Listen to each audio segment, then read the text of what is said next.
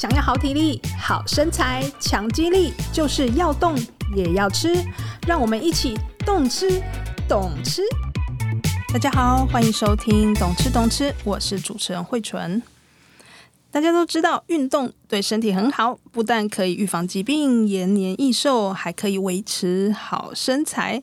但是呢，当你要开始运动的时候，就会想啊，现在要做什么运动比较好嘞？是要跑步啊，去健身房，还是去跳跳绳、做瑜伽？这个时候难免就会开始想说，呃，我最近的血糖比较高，是不是要做有氧比较好呢？或者说，最近重训很流行啊，可以增加肌肉，预防肌少症。但是，到底有没有所谓的运动最佳选择呢？我们今天邀请到非常喜欢各种运动的内分泌新陈代谢科的医生马文雅来跟我们聊一聊运动这件事情。马医师你好，你好，慧慈你好。简单跟我们说一下医师跟运动的渊源吧。渊源吗？啊，好，这个渊源真的非常的 非常久远哈。对对，这个应该是从小学三年级开始。我小时候胖胖的，嗯，然后呢，那时候我妈有点担心，讲说这个要长大要是这样子，医药 give it to key 这样子。然后当时呢，我们学校刚好有排球队在招，然后他就说没关系，你去捡球都好，你就参加。嗯，然后我就开始参加排球队，确实一开始就是捡球。因为大家都很厉害嘛，然后呢，在四年级开始就是参加校队开始练习，哦，那从那个旁边板凳，然后捡球，然后练习练习练习，然后后来我们队上就是有一段时间就一度退队到剩下七个人，哎，我就可以上场。哦、反正总之呢，就是在小时候学排球这个过程，我真的是非常爱上排球这个运动，是嗯。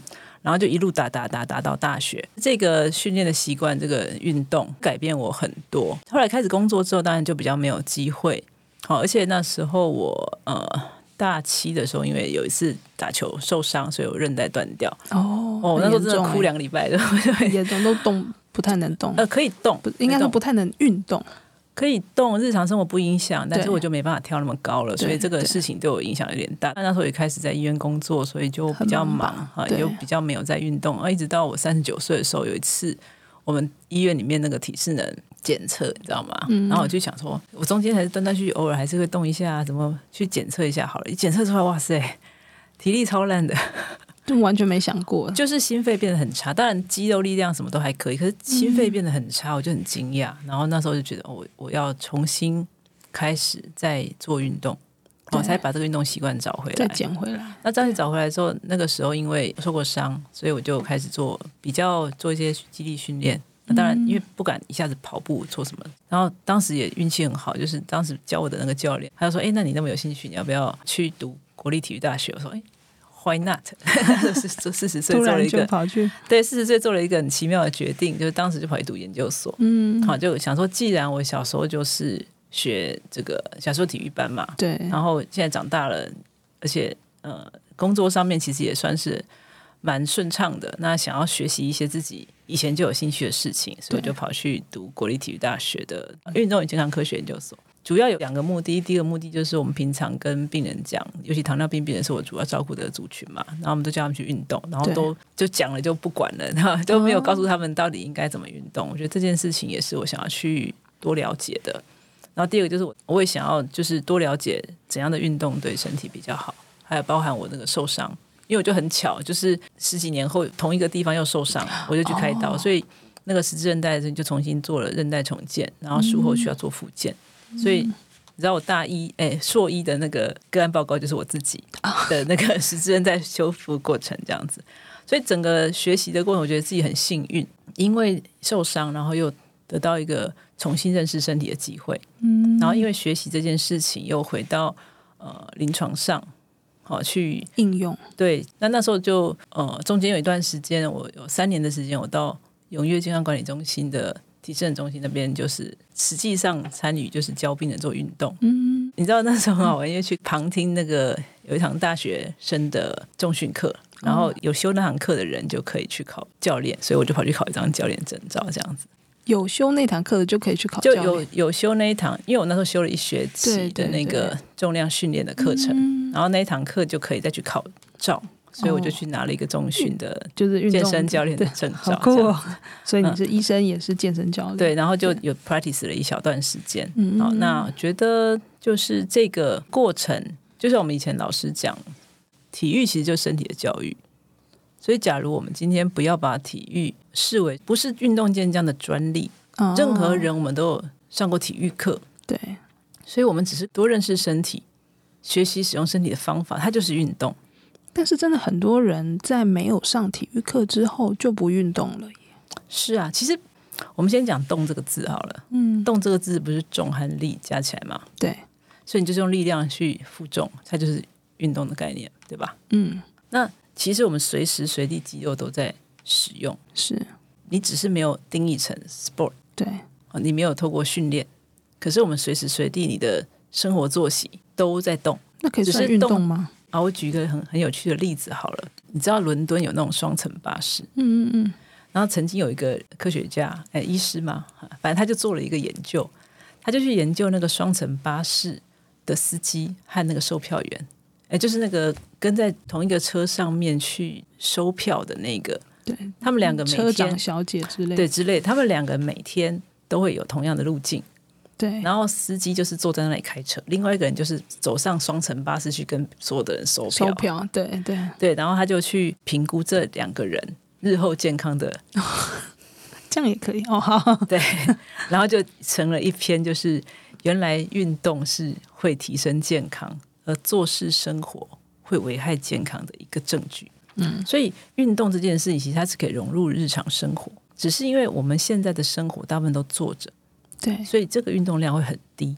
你想想看，古时候我阿公还在种田的时候，他运动量都每天都比我们多很多。它是不是一种运动？嗯，它是一种动，对，是动。对，它你也许没有把它定义成所谓的运动，可是它是一种动态生活。那我们现在因为坐式生活很多，像我一样看诊，一看诊就从头做到尾。是啊，这做事生活，假如我没有透过运动或是 exercise，我就没有办法去提高身体的动态的使用时间。嗯，那如果把这些比较结构、比较有目的性的去做训练，就会像我们现在上的些什么课，不管你讲的瑜伽课、啊、还是重训课还是跑步课，对之类，它就是有系统化的去把它结构化起来。可是这个一旦这样课，我们大家从小就会觉得课好恐怖，想翘课，希望轻松一点，对，就会造产生一些抗拒。嗯，那为什么需要课？因为课才有训练的效果。就刚刚讲，我从小打排球，每天都在练球，每天照三餐练，我会觉得很习惯。可是对一般人来讲，会觉得很奇怪啊。所以一旦养成一个习惯，就会觉得活动很正常。如果没有这个习惯，就会觉得活动很陌生。然后另外一个很重要的问题是，我们都会觉得自己不擅长，所以就不敢做。做嗯，就很多人其实因为。不擅长，所以不喜欢。对，我在门诊上遇到说：“哎，你有没有运动习惯？”他就说：“哦，没有。”或者是有些人是很久以前运动过，那他可能忘记他曾经是喜欢的。嗯，是，嗯，我可以问你吗？可以。对啊，你有没有运动习惯？呃，有的时候会运动。那什么情况下你会比较想去运动？想去运动哦，嗯，就有喜欢上的课的时候。比方说，例如说，有些有氧课，就老师蛮有趣的，嗯哼哼，就会想要去上，或者是会觉得说，好像今天应该要上一堂重训课的时候，就会去预约教练来做一下。所以你很认真哦？我没有很认真，这些都是偶尔。哎，可以讲吗？可以啊，可以啊，偶尔。那什么契机会让你开始去做这种类型，就是上课这样子运动？就觉得需要，需要，对，就跟需要吃青菜一样的需要，对。就会觉得我嗯，好像要减肥啦，或者是觉得大家都在做，我应该要去做一下哦。所以是这种大家都在做，如果不做，好像好像没有跟上。对，现在真的有这种氛围。嗯，我觉得现在健身房变得很多。对，我记得我在当住院医师的时候，那时候刚好有加州。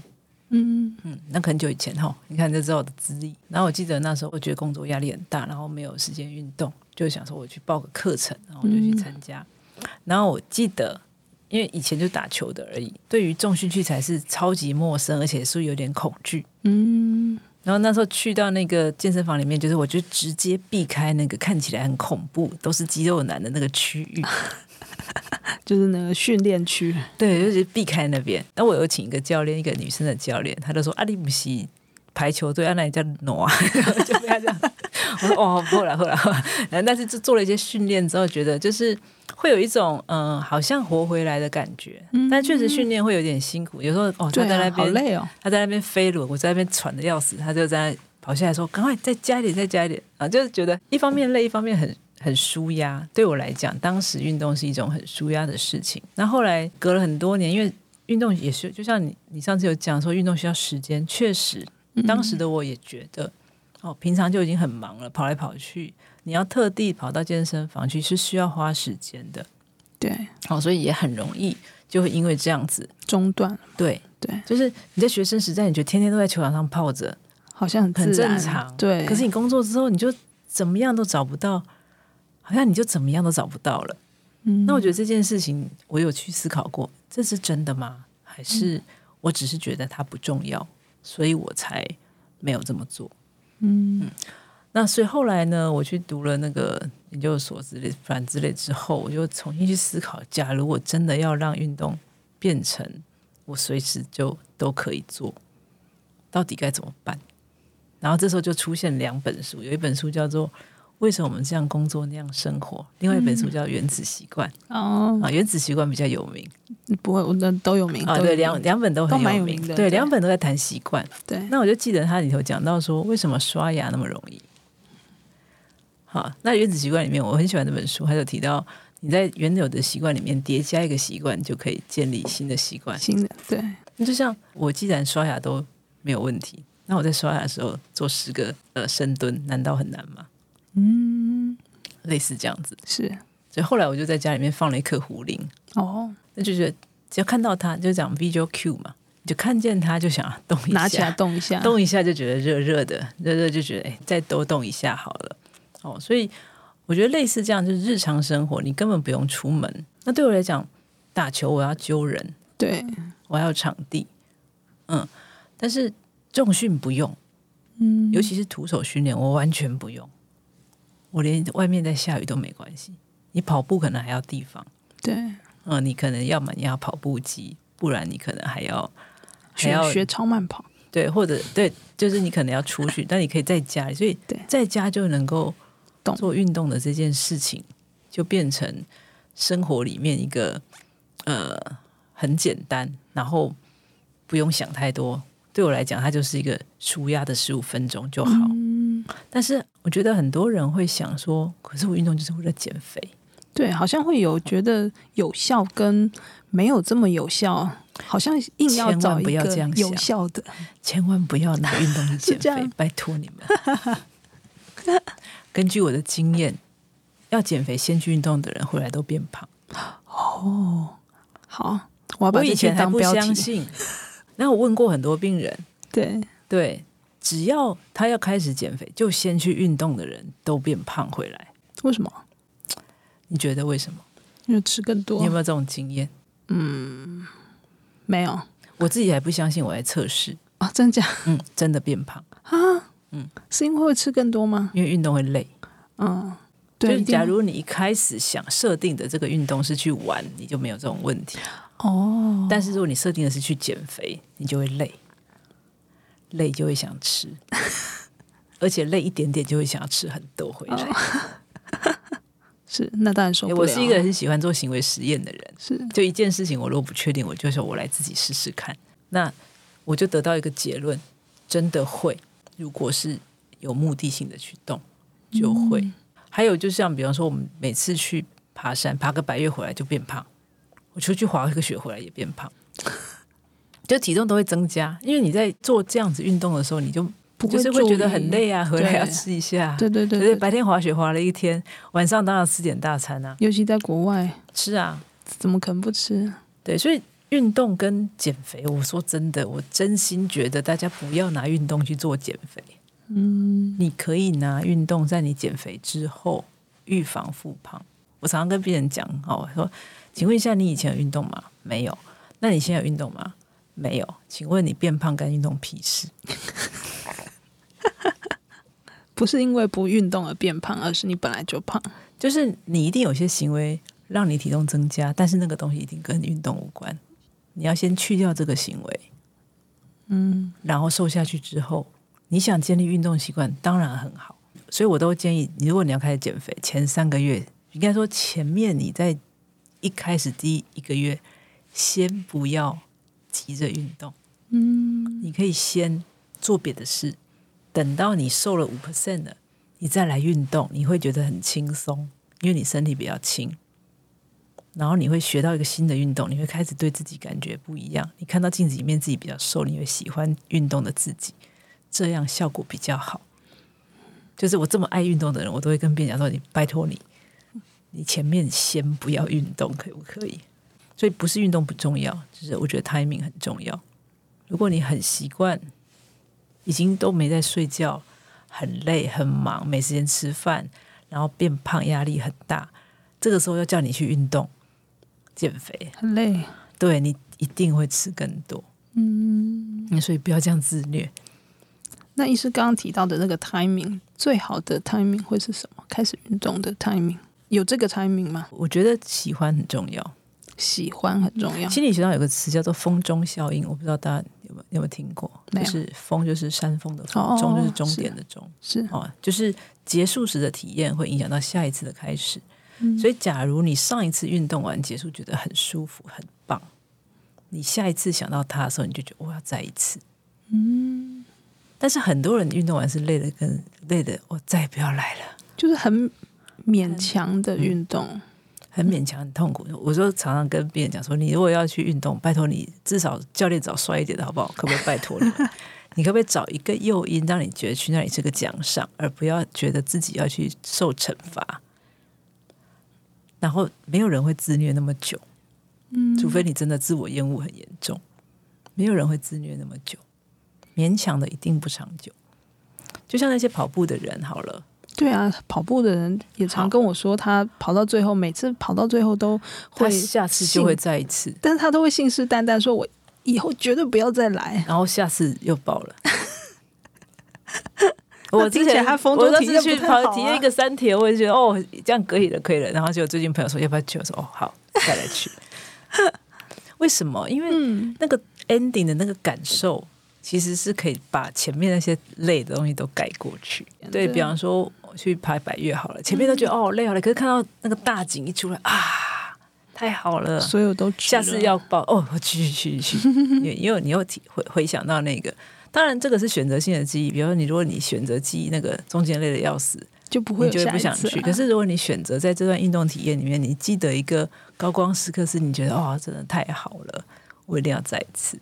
那这个运动对你的印象就会变成是比较正面。同样的运动，很多人他会跟比较负面的情绪连在一起。比方说累喘，嗯，因为很多人讨厌跑步，对，觉得很喘，对。可是。我以前也是啊，我四十岁以前都跟自己讲说，我不要跑步，谁敢叫我跑步，我跟他翻脸。我说我以前顶多就排球场跑两圈就已经，因为我喜欢那个打球那种来来往往的感觉，但是我很讨厌那个枯燥无聊的东西，所以我把跑步跟枯燥无聊绑在一起。嗯，但是后来因为我后来嗯就改变一些认知嘛，好，所以就就开始跑步，哎，发现他那个有一种舒舒服的感觉是很特别的。嗯，我们。之前体育老师说，就是我们那个嗯国体的老师说，你不要随便开始跑步，不要随便叫一个人开始跑步，他真的会上瘾哦。你感觉到上瘾？我没有，我只有感觉到滑雪上瘾。但是跑步我不会讨厌了，而且甚至会变成比较冷，我就会去跑，因为我喜欢那种比较，我喜欢那种变热的感觉。哦，就对我来讲，跑步会让我有那个。整个身体都热起来、发烫，很舒服的感觉。嗯，但是如果平常我就没事不会去自虐。但喜欢跑步的人不是这样想，他们一有点那个他就想去跑一下。但是确实跟大脑的脑内啡那个都是有关系的，就是他已经喜欢这种感受。所以一个持续的运动习惯真的是跟这个运动的正向经验有关。所以我们要怎么找对自己的？我举最简单的例子好了，你去一个朋友聚会，你很讨厌他，下次他找你去，你会去吗？不会，对。那如果你这个觉得这个朋友很好玩、很新鲜，下次要找你去，你会去吧？会啊，对啊。所以如果运动是个朋友，你不是应该先多认识不同的朋友再决定吗？嗯。那你如果认识过这个朋友就是讨厌，你可以不要勉强自己。嗯，换一个朋友就好。是啊，世界上有这么多运动，嗯，很多哎、欸，你知道，我们可以随便举出各式各样的，对，可以讲到明天。对啊，太多运动。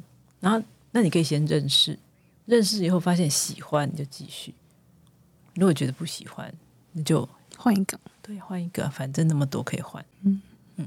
那当然，有些朋友是你认识一开始觉得很讨厌，后来认识久了发现，哎呀，他其实很好。对，也有。对，所以运动就跟一个朋友是一样。所以你 下次重新丢掉偏见，再去享受，再去体会跟这个运动相处的过程，那你就比较能够重新跟运动建立关系，而且改变那个认知。嗯。那我讲一个我自己觉得非常非常神奇的经验。嗯，我从小不会游泳，我一直认知叫做我是一个不会游泳的人。以前我们高中班上两个唯一不会游泳就是篮球队。跟排球队两个，因为我们没有被逼要去学游泳，所以我们每次体育课都去练球。所以呢，不会游泳这件事情就是我对自己的认知。那因为我有个家中的长辈曾经因为游泳就发生意外，所以我阿妈就是不准我们去学游泳。对对对，他就说你就是不要去游泳。嗯嗯。那后来其实我又是一个好奇的人嘛，所以我就跑去要玩什么冲浪干嘛，就是。不是不会游泳，可是我就不是游泳，但是是水的事情。对对对对对。可是我对于游泳这件事情，我就觉得我是一个不会游泳的人。那就是去年嘛，去年我有个朋友很好笑，他就推坑我说：“走啦，去参加三铁啦。”嗯，我说：“哎、欸，我不会游泳，怎么三铁？”他说：“那你参加半铁就好，游七百五十公尺就好了。”哇，七百公尺好远哦，也是很远哦，很远呢。然后我说：“哎，没关系啊，没关系啊，反正大不了弃赛被捞上来。”我说：“哦，好吧，既然这样这样讲，我就想说，快五十岁，我也来挑战一下什么叫做。”铁人的感觉，哈，然后就开始陷入无酒精的焦虑，我就整天在担心，我觉得我会我会溺毙，对，我觉得我会溺毙，就开始练习。那这个练习的过程也很好玩。其实我就慢慢的练习。其实，呃，运动最有趣的地方就是你一旦练就会进步。嗯，很多事情不见得这样，但是运动真的是，你只要愿意练，你就一定会进步。所以我的游泳就开始变得比较顺利，比较顺利。我有自由时候只会蛙式，哎，游游游，就觉得好像有比较快。好像有比较抓到感觉，好像没那么怕。然后我朋友很好玩，他就说：“走，我们去练开放水域，因为你知道铁人是要练开放。”对，我说我只敢在那个在踩到地方游泳，叫我去那边，我觉得好恐怖哦。然后后来就跑去游碧潭。然后我现在要回想那感觉，还是觉得很很美好。就是我就带着鱼雷浮标，然后进到那个碧潭踩不到地的地方，可是整个人就在水里面超放松，很舒服，超舒服。就那个阳光和水的感觉和当下的感受，我那时候印象就是我彻底改变了我对游泳这件事的抗拒。可是呢，根深蒂固的是，我是一个不会游泳的这件事情，我还是存在。为什么呢？在当天比赛当天，其实我已经游好了，然后我就带着鱼雷浮标。有人问我说：“那是什么？”我说：“这是鱼雷浮标啊，因为我不会游泳。”我话一说出口，就说：“我刚刚已经游完七百五十公尺的微风运河，我居然……”还在说我不会游泳，这个认知也太夸张了。所以从此我就知道自我暗示的力量多可怕。嗯，然后我就跟自己说，我是一个会游泳的人，而且我还游过什么什么什么。啊我已经会，啊，至少我会蛙式。后来我就在学其他的，但是这个是一个诅咒，不是，对不起，不要讲诅咒，一个咒语，嗯，在我身上影响了五十年，而终于有一天它被解开了。所以。如果在听的朋友，你是对自己说我是一个讨厌运动的人，或者我是一个不会运动的人，这个咒语你也可以决定幻想要不要解开。嗯，哦，因为事实上每个人都会走路，对，每个人都会使用你身体的肌肉，每个人都可以，只要你没有中风或躺在床上，嗯嗯嗯，事实上就算中风，你还是可以训练没有中风的肢体。对对对，那些东西都是你的，你可以透过大脑。你的神经传递去控制肌肉的动作，这个就是运动，而只是它表现出来的这个律动或是肢体的活动有没有很美观，有没有很厉害，那都不重要。嗯，我们很多时候偶包很多，觉得我这样做人会不会很丢脸？这不会啊，人家都很厉害，那个都是自己想的。嗯，从头到尾都自己想的。假如你的大脑能够控制你的身体，做到你想去做的那个动作，这就已经很幸福了，不是吗？是，对啊，讲到这不都觉得好想动起来吗？对，好像很简单，就是对，动起来很简单，动起来很简单。那动了你就熟悉，熟悉这个姿势，熟悉这个动作，然后你就可以发现，原来我可以做到我以前做不到的事。嗯、那这个就是自信，不是吗？那我们需要设一个目的或目标吗？Like what？像我们刚刚提到的什么降血糖啊？我们曾经做过一个病友活动。嗯，当时呢就是叫三公里的健行，其实也就只是散步而已。哦，然后我们就在出发的地方，我们就请大家都测血糖，午餐完啊测血糖，然后测完血糖之后，走完三公里到那个三公里的位置，好、哦、又测一个血糖。那其中有一个病友就非常神奇，就跟我讲：“哎哎，我刚刚两百多，现在降下来。”我说：“对啊，那就是根本就不用特别讲，你的身体告诉你运动可以降血糖。”嗯，那他就体验到了，那也就够了。至于说我要降多少才叫做有效的，对这件事情是不是会给自己很多限制？对，会这样讲的人，小时候一定是好学生。就什么都要设目标啊什么的，就是被我们台湾的教育体制给需要标准答案。是的，这件事情，那这件事真的存在吗？嗯，如果你想要降五十就降四十，难道就不好了吗？嗯，未必吧。对啊，那当然，我们去统计这个呃运动对于血糖的效应，讲出来大家可能会有点失望，因为各式各样的研究去评估有运动跟没运动，或是不同运动类型达到的呃糖化血色素降幅。我不晓得有大家知不知道什么叫糖化血色素？糖化血色素是反映一个血糖控制的指标。哦，正常的人是五点七，超过六点五算糖尿病。那每增加一，就增加大概三十 percent 的血管的风险。那运动能够降的糖化血色素疗效只有大概零点五到零点七而已，这么少？嗯，平均是零点六七，这个是统计的。当然，有的人多一点，有的人少一点，但是 average 是这样。饮食控制就可以降一到一点九了。嗯。意思就是说，运动跟忌嘴比起来，你有忌嘴，你降的血糖其实比较多。然后一种药可以降大概一零点六到一点二，不一定看药的疗效。是是，意思就是说，运动其实降血糖的幅度没有想象中那么多，但是我们为什么还是鼓励运动？对啊。对，是因为它会带来别的好处。一方面就是运动使用身体调整这个肌肉，就是跟肌肉的这个呃活化，它会改善胰岛素敏感性。好，所以同样的胰岛素，人降的血糖会变多，而且这个效果可以到你刚刚前面在讲有氧运动，就是有人诶发现有氧运动从事完之后，这个改善胰岛素敏感性可以到七十二小时，不会超过啦。所以我们都会建议你尽量不要两天连续两天都不要运动。对，好。那如果你今天做的是重量训练，你加强你的肌肉，哦，你肌肉摄取糖的能力也会变好，也是会有改善。那更不要讲，我们有时候预防骨质疏松啦，好，或是因为强化肌肉可以改善，这些我相信大家都知道。好，所以回到运动的好处，我们都知道。对，怎么样帮助自己开始运动，这个就会是很多人的问题。怎么样帮助自己持续运动，尽量不要间断，这个也是一个很重要的问题。那我个人认为，勉强来的不长久。对。还是回到这一句，对，为什么我们可以长期的每天刷牙都没有问题？要感谢那个在牙膏里面加了薄荷味道的人。对，就是当我们每天刷完牙都觉得啊，牙齿很清爽。对，你明天就做一样的事。所以你如何在你的运动当下加入那个奖赏感，那个才是最重要。对，所以培养习惯这件事情不能只靠意志力，需要的是奖赏。对，习惯力比意志力强大太多了。对，嗯，因为习惯不费力。嗯，他需要的就是一个奖赏，那个微小的奖赏，让你可以持续前进的奖赏。所以，如果我们真的仔细去看这个认知行为学，好，我们想要透过认知行为学的一些。简单的技巧来帮助我们自己的话，其实就是第一个，先检查你对这件事的认知，你跟他的印象，你跟这个运动过往的经验是什么，然后再来看看你如果想要跟他培养比较好的关系，嗯，那你怎么样强化它？所以我后来发现心理学很重要，真的，呃，在我们的生活的无时无刻都可以运用它。大家知道我本来定的题目是什么吗？是如何靠运动降血糖。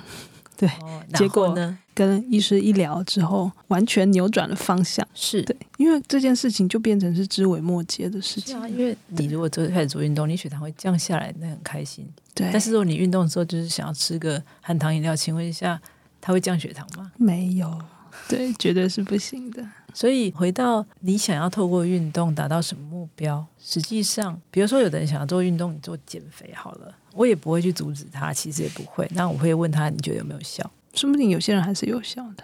对啊，那你要量啊。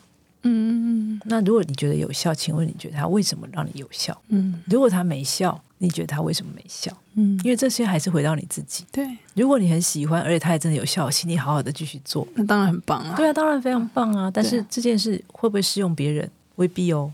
嗯，你可能去健身房了，你瘦了很多，你告告诉你的朋友说：“我今天去去去。”哦，做了很棒很棒，很好很好，你朋友可能也许也去做，但或许就没有你的效果。对，因为如果那么简单，大家都是瘦子，请问 哪来的胖子？哪需要那么多减肥书，对不对？对，马医师就可以很早就下班了。是啊，是啊，很早就下班了。嗯、对。那所以回到呃运动这件事情，我觉得现在台湾的运动风气还是很好，不过还是有那种动者很动、静者很静的倾向。对，对，尤其是当运动的人越来越不要讲炫耀了，就是因为他会很为自己的成就感到开心。对，那这个时候那个很少运动的人就会觉得哦，我好像追不上，我好像很难达到那样，嗯、我不如还是停留在我安全的舒适圈里好，会有这种倾向。嗯。嗯，所以我刚开始在挥动这个所谓运动处方的概念的时候，在谈，比方说，呃，你要怎么样做重训，你要怎么样调整你的呃哪些动作哈，课表的原则哦，怎么样的这些事情的时候，我当时有同时发现，医院里面同事看到我说，哦，我看到你就觉得我都是没有在运动，我说你可不可以不要罪恶感那么大？就是这个罪恶感或羞耻感，其实会让人更害怕运动，嗯，而这并不是我希望。达到的事情哦，甚至有之前也有人说啊，走路没有效，走路的强度太低了，等等，都有都有。对，就是会有类似这样的声音，就是好像去指责说这件事是对的，那样时候是错的。那我想要提的就是没有对错，你只要注意安全，只要过程中有乐趣，那不管那个目的跟你原先预定的一样还是不一样，它至少都会让你觉得比较开心，而且可以持续下去。对，那就算你没有持续，你想换一罐一个。你想休息一下，那又怎么样呢？对，也很好，没有不好。嗯，因为动，我们是动物，动是本能，我们又不是植物。下辈子你投胎变植物的时候，就想动也动不了了，对不对？但是我们既然是人类，很聪明，好逸恶劳也是本能。嗯，我们不可能会明明很方便，去选了一个很费力的事，这不可能，有点违背。对，对就我们一定会选最省力的方法，这也是合理的。所以，因为聪明的人类选了省力的方法，生活所需都不需要太多的劳动，以至于我们现在成为一种非常缺乏运动的物种。那既然我们想要维持我们活动的量，所以我们就透过有趣的各式各样的运动，来让自己的生活比较动态，对，来减少一些疾病的发生。其实它整个逻辑就是这样。那至于这些，哦，我是要这样做才对，不然我会被医生骂，或者是什么什么的，这些事情就留待自己去思考。因为只有我们自己为自己决定的事，自己选择的事，你才会愿意去持续的做。被别人逼的都没有用。对，今天最重要的一句话就是勉强不长久，勉强来的不长久。一定要有乐趣才能持续下去。对对对对。呃，所以病人每次跟我讲说他去走运动的时候，我就会问他下一句就是：那你什么感觉？嗯嗯嗯。那他如果说感觉很累，说那有没有其他的感觉？如果他说哦，可是其实还蛮。蛮开心的，玩很舒服，晚上比较好睡。我就请他记住这件事。嗯，当他运动完，他就比较好睡，就不要再去管血糖不血糖了。对，所以每个人找到自己的适合的对感觉。所以这也有一个，我觉得有一件事情也想要提醒，就是我们都好为人师。嗯嗯，就大家可能比如说啊、呃，自己会了就想教别人。嗯、那我最常碰到的就是。男生可能比较擅长运动，他自己很喜欢运动，他就会开始指导身边的女性伴侣，对，就说你应该去运动。我最常碰到就是太太跟我抱怨她先生，啊，但是这种事情，如果你去告诉一个过去就是属于比较柔弱啊，哈，那运动不擅长的女生，你跟她这样讲。她一定会很抗拒啊，嗯，对不对？啊，跟你去做你就很厉害，我就是马上就被比下去啊。对她来讲就没有那个很难有成对，很难有成就感。对，哦，所以假如你今天身边有一个不擅长运动的人，你想鼓励他运动，不要在他面不要跟他一起去，不要在他面前表现出你很厉害，因为那个表现出你很厉害，除了满足你的优越感之外，真的不会帮助到他。嗯。假如你是真心，当然你如果只是想要满足你的优越感，那当然也可以啦。但是如果你是真心希望帮助一个很少运动的人开始运动，那建立正面的经验其实比较重要。带他去做一些好玩的尝试，或者是让他觉得有成就感的事，嗯、或者你跟他一起学一个你也不会的东西。哦，是两个都一起不会，两个都一起不会，两个一起学，不是很开心吗？也是哦，也是一个好方法。是啊。如果你从来没有做过这件事，你第一次做这件事一定很开心吧？这个是我从我儿子那边得到一个，我觉得他是一个很贴心的孩子。他会滑 ski，就是双板的滑雪，他已经会滑。可他说他想要邀请他的朋友一起滑雪，可是他觉得他自己已经很会双板了，他就想说，如果下次有机会的话，他找他的朋友，他们就一起学单板，两个都从零开始，哦、可能这样就比较不会有那个对方跟不上他的问题。我说哇塞，你好贴心哦，居然会这样想哎，嗯。但是我觉得这观念是很对的，嗯，就是如果我们想要增加运动的乐趣，其实从不会到会的那个零到一的那个过程，成就感也是蛮非常大。我记得我光是从缆车上下来不要跌倒这件事，我就觉得我很开心。嗯，那个学习过程，那既然世界上有这么多运动，这么多类型，哦，不管是水上的、路上的还是什么的，那大家都去做一些学习，当然安全很重要。所以，假如能够找教练学习最好。对，我尤其是不会的时候。对，因为受伤很划不来。嗯，所以假如我们在推广运动的过程，我们都希望能够有正确的指导。对，正确的指导，然后你过程中有乐趣，然后你是安全的，然后你就扭转了一个运动的关系。那这样大家就皆大欢喜。是啊，那不是很好吗？对，我就可以早点下班了，对不对？对，我今天已经听到第四次，我可以早点下班。知道这件事情多重要了，真的很重要。对，因为医生真的都很累。对啊，呃，还有很多很累的医生的，连上广播节目都没有时间的。也是也是，整天那个排队排到那个每天叫个一百多号的，我真的觉得他们。好厉害，对，辛苦了。有候诊的民众也很辛苦，所以我觉得，如果今天大家对自己的健康比较呃能够有掌握，掌握，对，那我们就可以在医疗资源上做比较有效分配。没错，大家就可以自然的很健康。是啊，活动啊，是啊，因为我确实我这个使命感就是，我们这糖尿病病人真的很多，真的真的真的很多。然后现在政府就是在推广，让国人更多动态生活。这个是真的，我真心觉得很重要。就像你刚刚讲，运动能不能降血糖？这个我们在已经糖尿病病人身上做的研究，就是糖化血就降的有限。对，就是会降，但是它不是很神奇。对。但是如果是在还没有糖尿病的病人，想要做预防糖尿病，运动的效果就是非常好哦。哦。在那个糖尿病预防研究里面，每个礼拜只是运动一百五十。五十分钟的中等强度，不是太激烈，一百一周一百五十分钟而已，就预防了五十八 percent 糖尿病的风险。嗯，差很多，差很多。所以这个其实如果坐在前面是比较好的。所以我常常打比方，就我以前打排球嘛，你知道打排球很重要一个叫拦网。